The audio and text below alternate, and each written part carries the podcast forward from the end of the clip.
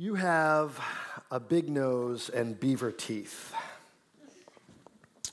I'll let you figure out who I'm talking about this morning. No. Um, I don't know if anyone's ever said anything like that to you, but that was something one of my kids said to me at one point. The last time I shaved my beard off was the last time I shaved my beard off. And one of the reasons was because one of my kids' responses was, You have a big nose and beaver teeth. Um, and I thought, well, that answers that. No more questions need to be asked. You ever have someone tell you the truth when you weren't really asking for it? We all need people in our lives that will tell us the truth at times, right? We need people in our lives that will confront us and speak things into our lives uh, even when we're not looking for it. We need someone from the outside to kind of give us direction, right? It's like uh, for me, uh, driving, uh, I think Waze was invented just for me. Uh, you may use it too, but uh, it was really invented for me because when I'm driving, I have so many more important things to do than pay attention to where I'm going. Um, so I need someone to like break into my conversation, break into my thinking, or or my you know what I'm doing, and say, take the next left turn. Because if I don't have someone telling me that, I'm probably not going to do it.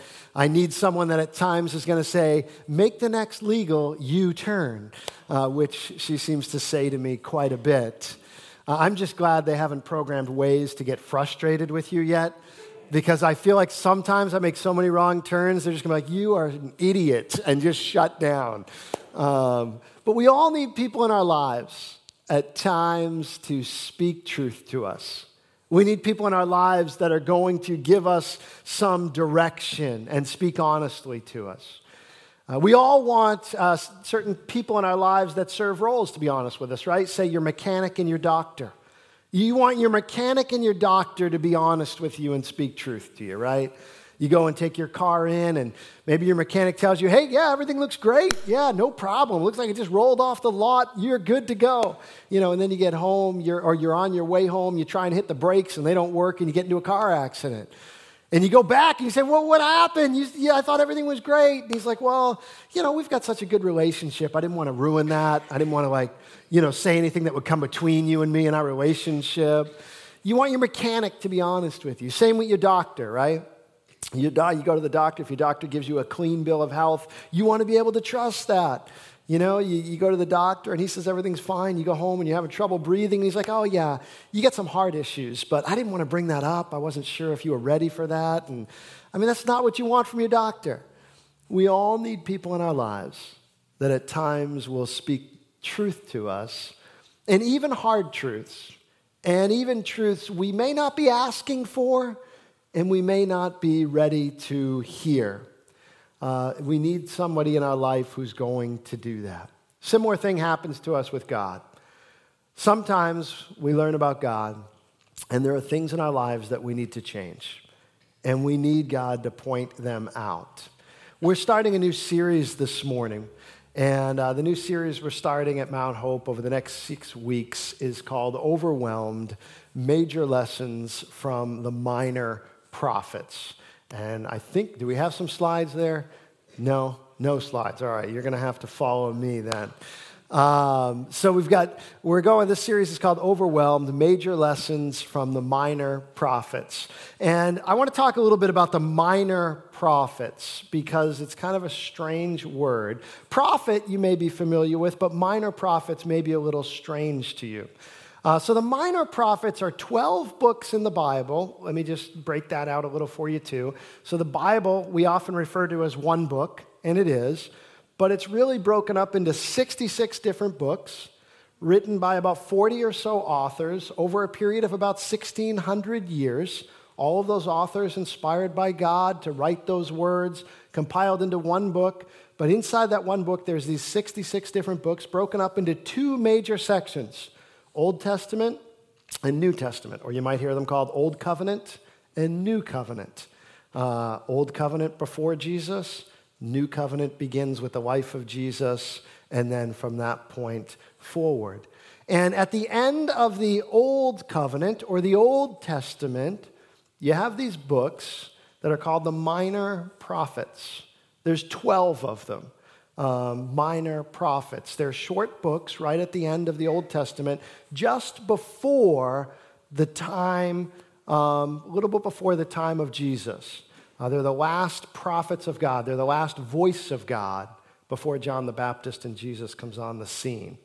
Um, and so you have these 12 minor prophets. But I'll be honest, if, even if you've been a Christian a long time and you read your Bible pretty regularly, most Christians I know don't spend a lot of time in the minor prophets. The minor prophets are kind of like those small towns in America that you drive by, but you never really stop in very long. Um, you know, small town, you, you, get a lot of towns in America that maybe, you know, a lot of people went to until the freeway came in, and then once the freeway comes in, nobody goes there anymore. I feel like the minor prophets, one author, commentator, said the minor prophet is kind of like those small town neighborhoods, those small towns that you kind of drive by and no one goes. My wife is not with me this morning. She's in a place called Lubbock, Texas. How many have heard of Lubbock, Texas? We've got a few. How many have been to Lubbock, Texas? Uh, just my son. Okay. Yeah. Oh, and Dawn too. Ben to Lubbock. Right, we've got a couple. Lubbock, te- it's, uh, Lubbock, Texas isn't actually even a small town. It's a decent sized city, a couple hundred thousand people, but it's not a place a lot of people go to. Uh, not a place a lot of people visit. It's in the western north part of Texas. It's way up there, away from every place else. Like it's not near Houston and Dallas and San Antonio, all these other places you hear about. In fact, some people around here that aren't really familiar with Texas, when the hurricane hit Houston, they came up and they asked, Oh, are your in laws okay? And is everything okay? And, and I would usually politely say, Yeah, they're, they're, they're fine. Thanks for asking. What I really want to say to them, though, is let me give you this example. What you just asked me. It's raining in Boston, and you just asked me if someone in Ohio is getting wet. That's how far they are away from uh, like Houston in that area. So they're in Lubbock, Texas, this little small town. It's surrounded by towns that are aptly named Brownfield and Shallowater um, and Flatland. Um, that's, that's what's around Lubbock. But here's what you find when you go to some of these small towns or these towns in America that you don't go to um, when you go there, I think what you find sometimes is there's some pretty cool stuff that's there. If you go to Lubbock, you'll find out it's the home of Buddy Holly. If you're a Buddy Holly fan, Texas Tech University's there. They have a wind museum. If you've ever wanted to go to a museum of moving air, there's a wind museum in Lubbock there. But there's some pretty cool stuff there, and there's some pretty good stuff there, helpful stuff as well. First time I met my father in law from Lubbock, I was living in Lowell at the time. And he said, I've heard of Lowell. And I thought to myself, You have not heard of Lowell. You are from Lubbock, Texas. You may have heard of Boston, but you've not heard of Lowell. And he said, No, I've heard of Lowell. He said, When I was a kid, we used to pick cotton. And we'd pick cotton and we would ship it. One of the places the cotton would get shipped to was Lowell, Massachusetts and it would get shipped up to the mills and it would get processed there. And, uh, and I had no idea there was this connection between Lubbock, Texas, and Lowell, Massachusetts. And, uh, and the interesting thing about that is when you go to some of these towns, what you learn is there's some pretty cool stuff there, and there's some pretty useful, meaningful stuff there as well that you might not have known was there. And I feel like the minor prophets are kind of like that little town where we're going to go over the next several weeks and we're going to read some of these books and you're going to say i didn't even know that was in there. I didn't know that book was there. I'm not sure if that's a name of a you know minor prophet or a character from game of thrones. I don't know what that name is. And we're going to go there and you're going to find some interesting stuff but you're also going to find some things that are good that are helpful that are going to speak to us in these times. They're called minor prophets because the books are shorter, not because, as Walt Kaiser says, they're Bush League prophets. They're not Bush League prophets. They're not the minor leagues, like they're waiting to get called up, like, you know, have one good year of prophecy and then maybe you can become a major league prophet. That's not what they are. These are words from God, but they're shorter books. Some of them are page, two pages. One of them, Obadiah, is just one chapter, like 21 verses. Um, so they're shorter, and that's the only reason they're called minor prophets. Um, so that's who they are. Let me give you a little sense of when they lived. I'm going to ask the ushers. You guys got a handout? Uh, can you hand out that timeline that you have and uh, pass those out? And we'll give you an idea of when these prophets lived because I think it's help. Excuse me. I think it's helpful to have kind of a framework of what we're talking about and when we're talking about. And Pastor Brian, as he's here over the next several weeks going through this series, is going to reference this timeline within the series just so you know kind of where we're talking about and what's going on in the larger um, arc of biblical history and the larger arc of God's plan for God's people. So you have this timeline of the minor prophets that's there. And so I'm just going to give you a snapshot. I'm not going to go I'm not going to go real in depth into this, but this is important background information. This morning we're calling this a minor introduction because this is kind of the introductory message to the next six weeks of messages that we're going to be in at Mount Hope. And some of this background work is important for us to understand the rest of the messages. So, in the history of God's people, Israel in the Old Testament, uh, line of Abraham, God's people, the whole purpose of Israel was to be the people of God, to be able to share the message of God with the world of God. All right? So Israel is not chosen by God because uh, we know that they are special or any different than any other nation. They're chosen by God because God chose them. We don't know why. They're, God just chose them and He said, You're going to be my people and I'm going to be your God. And your job is to be an example to the world of how I am your God and you are your people so that the world can see who I am through the way that I relate to you and you relate to me. And uh, if you go to Genesis chapter 12, part of the Abrahamic prophecy is that you'll be a blessing to the whole world. And so Israel, the nation, was to be an example of who God's people were and who God was to the whole world. And so, in the timeline of Israel, you have uh, for a while there in the beginning of your Old Testament, they're governed by God and by judges, but then eventually they say, We want a king. We want a king like other nations. And God says, Okay, I'll give you a king. Gives him a king by the name of Saul, who's not on your sheet there. If he was, he would be just to the left of David's name. After Saul, there was a king named David King David, the one, if you're familiar with biblical stories, Bathsheba, Goliath, that David. King David, after David, his son Solomon became king, and Solomon was the last king over a united Israel. After Solomon, it breaks off into two different kingdoms a northern kingdom of Israel and a southern kingdom of Judah. So this may explain a lot if you weren't familiar with this and you read through your Bible at some point and, and you hear things like, and so and so was king in Israel at this time, and so and so was king in Judah at this time.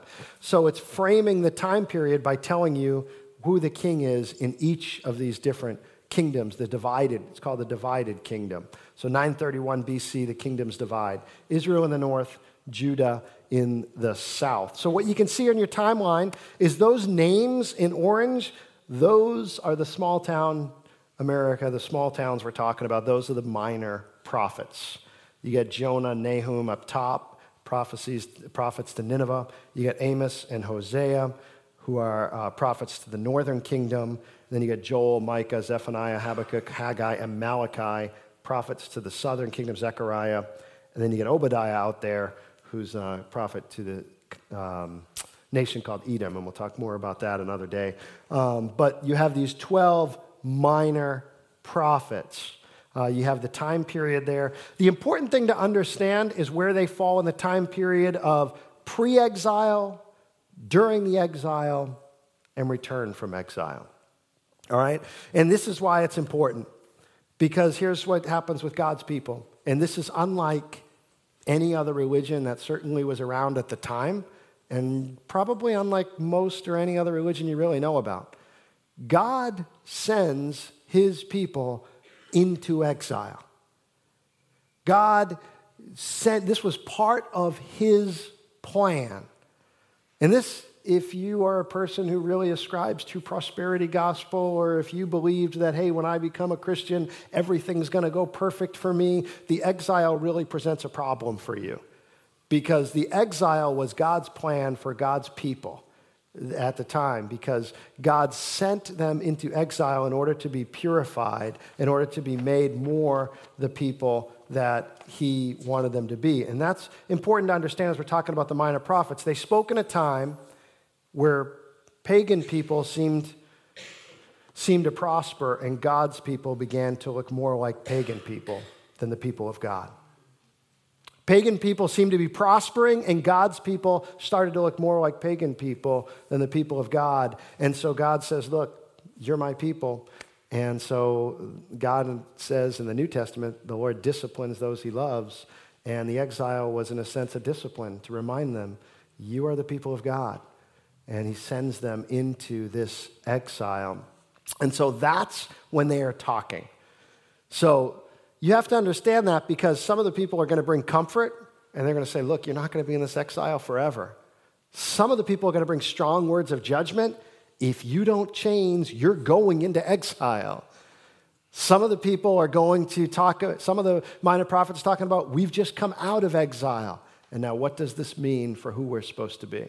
All right, so I say that because it's, it's easy for us to look at uh, maybe these books of the Bible and think they all occurred like at the all the same time period and they're all talking at the exact same time. But if you look at your little timeline, they're not, right? I mean, the first one begins, what, 845 BC, and the last one ends in 432 BC. There's a 400 year gap time period there. There's some different things going on in history.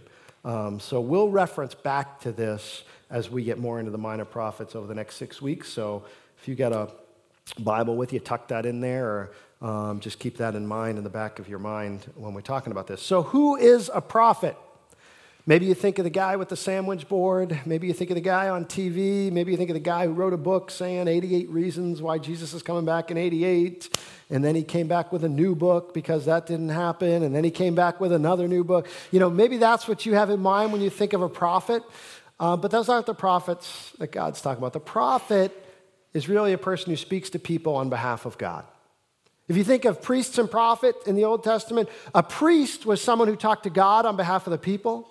A prophet was someone who's talked to the people on behalf of God. And they did what they did is forthtelling and foretelling.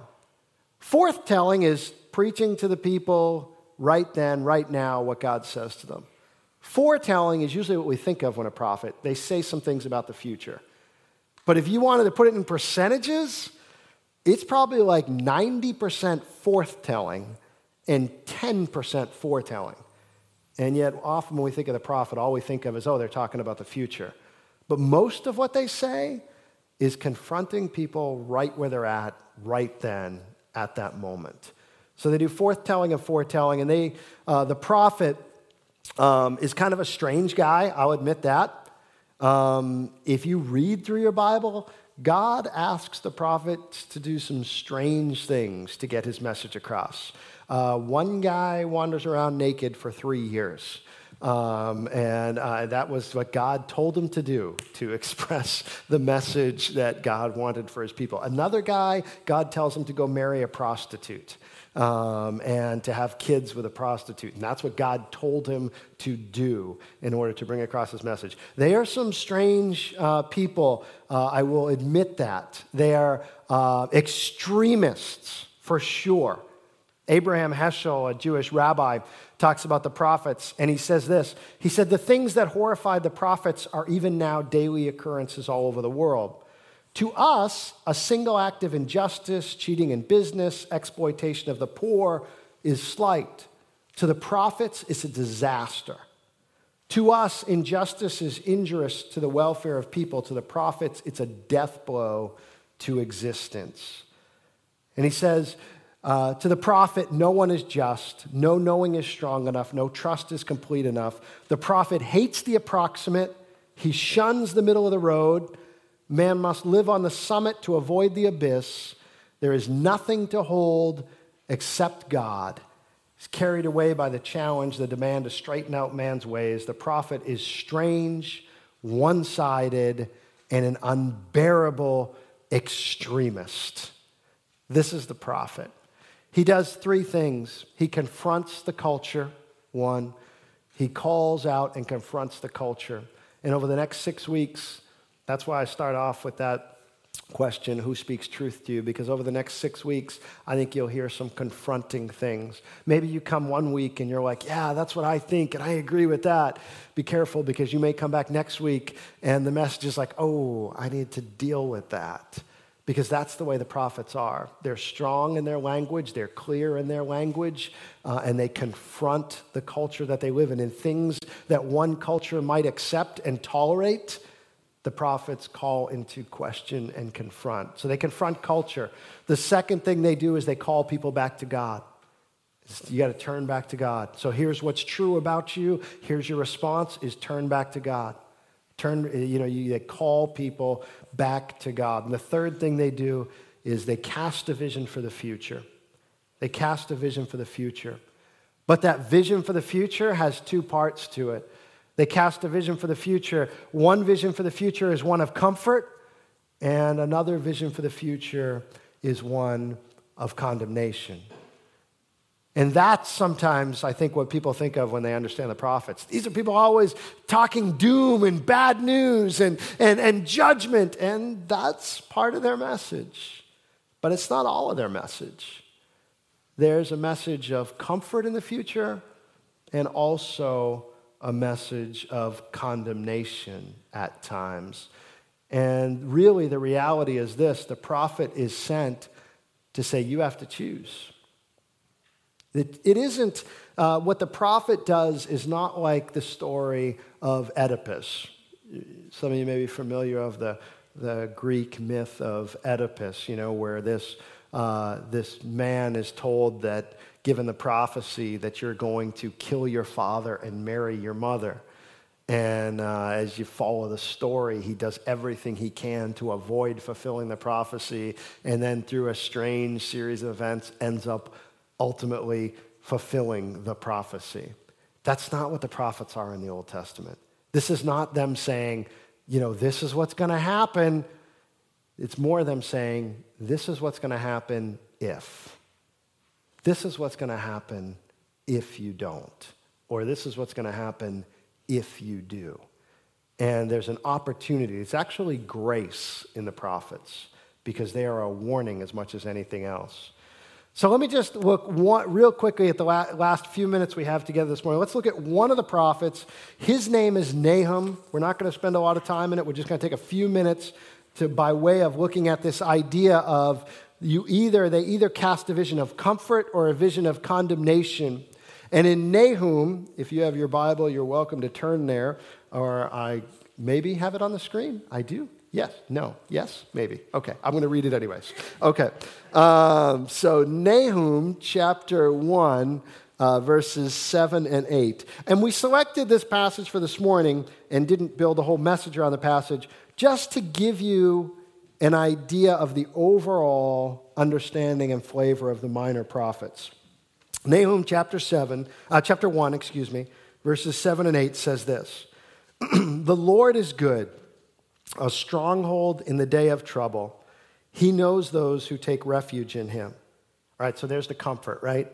The Lord is good, stronghold in the day of trouble. He knows who take refuge in him. This is good. This is comforting. This is, this is the casting the vision of the future of the comforting God. This is the God of love. Okay, the very next verse starts off with, but with an overflowing flood, he will make a complete end of the adversaries and will pursue his enemies into darkness. So you have in this passage and in these two verses, really this idea of what, who the prophets are. At times, they are proclaiming this wonderful comfort, this wonderful, this is who God is. Those who take refuge in Him will receive comfort. Those who take refuge in Him will, will receive that overwhelming comfort of God. But if you are going to stand against Him, the Lord, you will be overwhelmed by judgment. In fact, we're calling this series on the minor prophets overwhelmed because it's really one of two options. The prophets are not middle of the road people. They're saying one, it's going to, in the end, it's going to go one of two ways. You're going to be overwhelmed by the grace of God, or you're going to be overwhelmed by the judgment of God. Not a popular message, maybe in our world, in our time. It wasn't a popular message in their world and in their time. But th- that's the truth that they're speaking. It's going to be overwhelmed by either the judgment of God or overwhelmed by the grace of God. Confrontation, hopefully, if you're listening, when someone confronts you, will lead to conviction. But then it's going to go one of two ways. Either you're going to confess or you're going to hold it in contempt. That's what happens. That's what happens for us. One of two things. When someone confronts us with something about us, and we've all had times in our lives where someone's told you, you know, this is true about you. At that moment, if we're listening, we may feel convicted, and we're going to go one of two ways. We're going to confess and say, yeah, that is true about me, and I need to change that. Or we're going to have contempt, and we're going to get angry, and we're going to dig our feet in, and we're going to say, no, I'm going to continue down the road I'm going. And the message of the prophets is this that there's going to be times where we will be confronted and we are going to have the choice to go down one way or the other. Will we confess or will we hold it in contempt? Who takes refuge in the God in God and who is his adversary? It's all in how we respond. It's all in how you respond. Who is it that gets comfort and who is it that gets judgment and condemnation? It's in how you and I respond to God's confrontation and the conviction that He brings. Will we confess or will we continue in contempt? Ultimately, all of us have been confronted by God, and we have the opportunity to be forgiven. Through Christ, we have the opportunity to be overwhelmed by God's grace. The opportunity is how will we respond? 1 John chapter 1 verses uh, 9 and 10 say this. If we confess our sins, he is faithful and just to forgive us our sins and to cleanse us from all unrighteousness. That's one part. That's kind of like Nahum 1 7, right? If you confess your sins, he is faithful and just to forgive them. But the very next verse, if we say we've not sinned, we make him a liar, and his word is not in us. And that's what the prophets come down to. They come down to that little word, if. If you go one direction and confess and approach God with humility, you're overwhelmed by the grace and love of God. We just sang about it this morning as the service started. Your grace is enough. You're overwhelmed by that grace and love of God. If we say, No, I'm not a sinner, no, there's nothing wrong with me. Well, we make God a liar because God has said that all people are sinners. We become an adversary of God. We become opposite of God, his plan, and his ways, and we're rejecting his offer of grace to us because we refuse to confess. And then eventually, if we never turn, we're overwhelmed by God's judgment. But with the prophets, it really comes down to that word if. If you confess or if you will in contempt say, I am not a sinner, that really determines the road that it goes. Let me close with um, this short story to kind of illustrate this idea of what happens when you're confronted. Brennan Manning uh, is a Christian writer. Um, he wrote a book, a book I really enjoyed and recommend called The Ragamuffin Gospel. And he went through a real journey to get him to the place he was as a follower of Christ. He was a severe alcoholic for many years. And as part of his recovery time, he tells a time when he had gone into a 28 day treatment program to recover from this. And early on in the treatment program, they had to sit in a circle and with the leader, and they had to tell the truth about themselves and to the other people in the group about their drinking. So they went around the circle and they all told the truth. Except there was this one guy, he was this one businessman, as Brennan tells it, named Max. When it came for Max to share the extent of his drinking, he said, I never really drank that much. They said, Max, you're in an alcoholic treatment center for a month. You weren't sipping Cokes. Tell the truth about yourself, admit it. He said, I'm being honest with you. I've never really had that much to drink. They had signed, they had all signed affidavits to be able to get information. And Max had signed one too. They could glean information in any way they so desired. So they had a speakerphone in the center of the circle, and the leader of the group said, I'm going to call the bartender close to your office, and we'll just find out. So they called the bartender, and the leader says to the person on the phone, Do you know Max so and so? The guy says, Oh, like a brother. He stops in every day after work, has a minimum of six martinis. Man, this guy drinks like a fish. He's the best customer. He is a prolific consumer of alcohol. The rest of the people in the group all looked at Max, and now there's the moment of truth confrontation, conviction. Max tells the truth about himself. He says, Yes, uh, I've had a lot to drink. A little later on in the group, they ask everyone, Have you ever hurt anybody, a friend or a family member, while you were drunk? Some people said yes, and they described it. Other people said no. They tried to get at the truth, and if it was the truth, that was the truth. They all they get all the way around to Max, who says, I would never hurt anybody, not when I'm sober, not when I'm drunk. I would never hurt anybody, family or friend. And so they don't really believe. They say, Max, we don't believe you. And he says, We're going to call your wife. And so they call Max's wife, and Max starts breathing heavily. He knows something coming that he's been unwilling to face. The leader says, Mrs. So and so, has Max ever mistreated you or anyone in the family when he was drunk? And she said, Well, yes, he has. It just happened this last Christmas Eve. He took our nine year old daughter shopping on Christmas Eve, bought her a new pair of shoes. He's a very generous man. On the way home, our little girl was sitting in the front seat enjoying her new shoes, and Max passed the bar and saw the cars of some of his buddies. He pulled in. It was a cold, wintry day, 12 degrees, with a high wind chill. He made sure all the windows were rolled up snugly. He left the car running so that the heater was blowing and said to our nine year old daughter, I'll be right back. You just play with your shoes, I'll be right back. He went in the bar and started drinking with his buddies.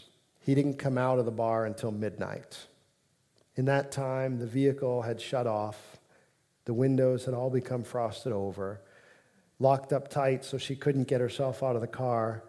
When the authorities opened the car and rushed her to the hospital, she was so badly frostbitten that her thumb and forefinger had to be amputated. And her ears were so damaged by the cold that she'll be deaf the rest of her life. The wife describes this to the group, and Max falls off his chair and starts convulsing on the ground. He just couldn't bear telling himself the truth about what he had done. He couldn't face it. He was going to live the rest of his life in some fantasy world of denial about what he had done. And I tell that story, and I close with that story for this reason. It's a hard story and to listen to, obviously. But I close with it, this story for this reason, because when we come to something like the minor prophets, and we come to some of the topics we're going to talk about over the next six weeks, I just know how we are as people. I know how I am as a person. I know I can deceive myself really well. And I know I have the capacity of convincing myself that they're not talking about me. I know I have the capacity. When we talk, when we come to passages that are going to talk about injustice, when we come to passages that are going to talk about taking advantage and how God feels about the poor, or how God feels about this group or that person, or how God feels about sin, or how God feels about false worship, I know I have the capacity within myself to convince myself that that's not me just like Max had the capacity to convince himself that he had hurt no one. So, all I'm asking for the next several weeks as we get in this passage is the same thing we ask every week. In my prayer when we come to church God, give us ears to hear what you would say to us. I'd ask that you would listen. God, come first to listen and to ask God, is that something you're saying to me in the midst of this? Are you calling me in here? Are you convicting me? And then once you are at that point, well, then there's a choice. You're either going to confess, say, God, that's me, and I need your forgiveness. And when you do, the Bible says very clearly, God extends his grace and forgiveness and refuge to you. Or you're going to dig your feet in. Say, this is not me, not talking about me, and I'm okay, and I don't need God's grace, and I don't need God to help me in this area. I'm fine. Everyone else, there's a lot of people that are worse off than me. And you're going to make yourself an adversary of God. And eventually, at some point, be overwhelmed by God's judgment. But God, in this moment, we stand in the if. If you will confess, if you will turn, then God will be gracious and will forgive you and extend his grace to you in your life. And so that's where we're going the next six weeks. And, but maybe you're in here today. I'm going to ask uh, Ting and the music ministry to come back. We're going to close out in a song of worship. And if you're in here today, we haven't even really gotten into some of these topics. But if you're in here today, maybe that's where you know you've been.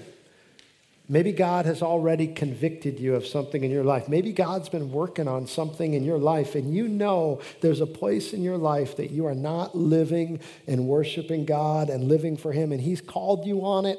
He's made it clear. He's made it clear in your heart. Maybe they've sent something in your life that tells you you got a big nose and beaver teeth. She, you know, someone's called you on it, or maybe you just know in your spirit, and you through the preaching of Pastor Brian here, and you know that there's something that's supposed to change in my life. And I just ask you this morning to consider responding in humility and confessing to God and turning to Him in order to follow Him. And when you do, in that moment, God extends His grace and forgiveness, and He will overwhelm you with His grace and forgiveness. Because what I believe for you is God's better is better than anything you and I can come up with on our own. That God's best is better than whatever you and I could come up with. And that if we will place ourselves in his hands, that that'll be the best path that we can travel. Would you pray with me as we close? Father, as we come this morning to an obscure text, in an obscure, maybe part of the Bible that many of us don't spend a lot of time in, Lord, but yet a good and important place. A place that tells us that if we will come to you in humility, that you will give us a refuge, that you will forgive us, that you will overwhelm us with your grace and love. Lord, but if we choose to go our own way and reject what you are offering, that eventually we will be overwhelmed by your judgment in the road that we've chosen and will be separated from you. Father, I pray for each and every person in this building this morning. I pray for each and every person at this Belmont campus and in Burlington that, Lord, as we over the next several weeks take a look at some hard passages, Lord, I pray right now that you would do that work of softening our hearts to your Holy Spirit. That we would come first to listen. That we would come first to ask, Are you talking to me, Lord? What are you saying to me? And how are you calling me to respond? Lord, I pray that each and every one of us, when we approach your word, that we come with a soft, listening heart, willing to follow and obey you in whatever way that you lead, God. And Lord, when we come today, we thank you for that grace. Thank you for that grace that you extend to us in every aspect of our life that we come and confess. In Jesus' name, amen. Would you stand with me? We're going to sing this last song of worship. And if that's you today, where you've said, you know what, there's something in my life that needs to change and it's going to change today, then as we're singing and as we're worshiping, I encourage you to take some time to just talk to God, to let Him know, to ask Him to give you the strength as you turn to Him to live your life for Him fully in every way, to be honest with yourself and be honest with Him and what He's calling you to do. Let's sing this last song of worship together.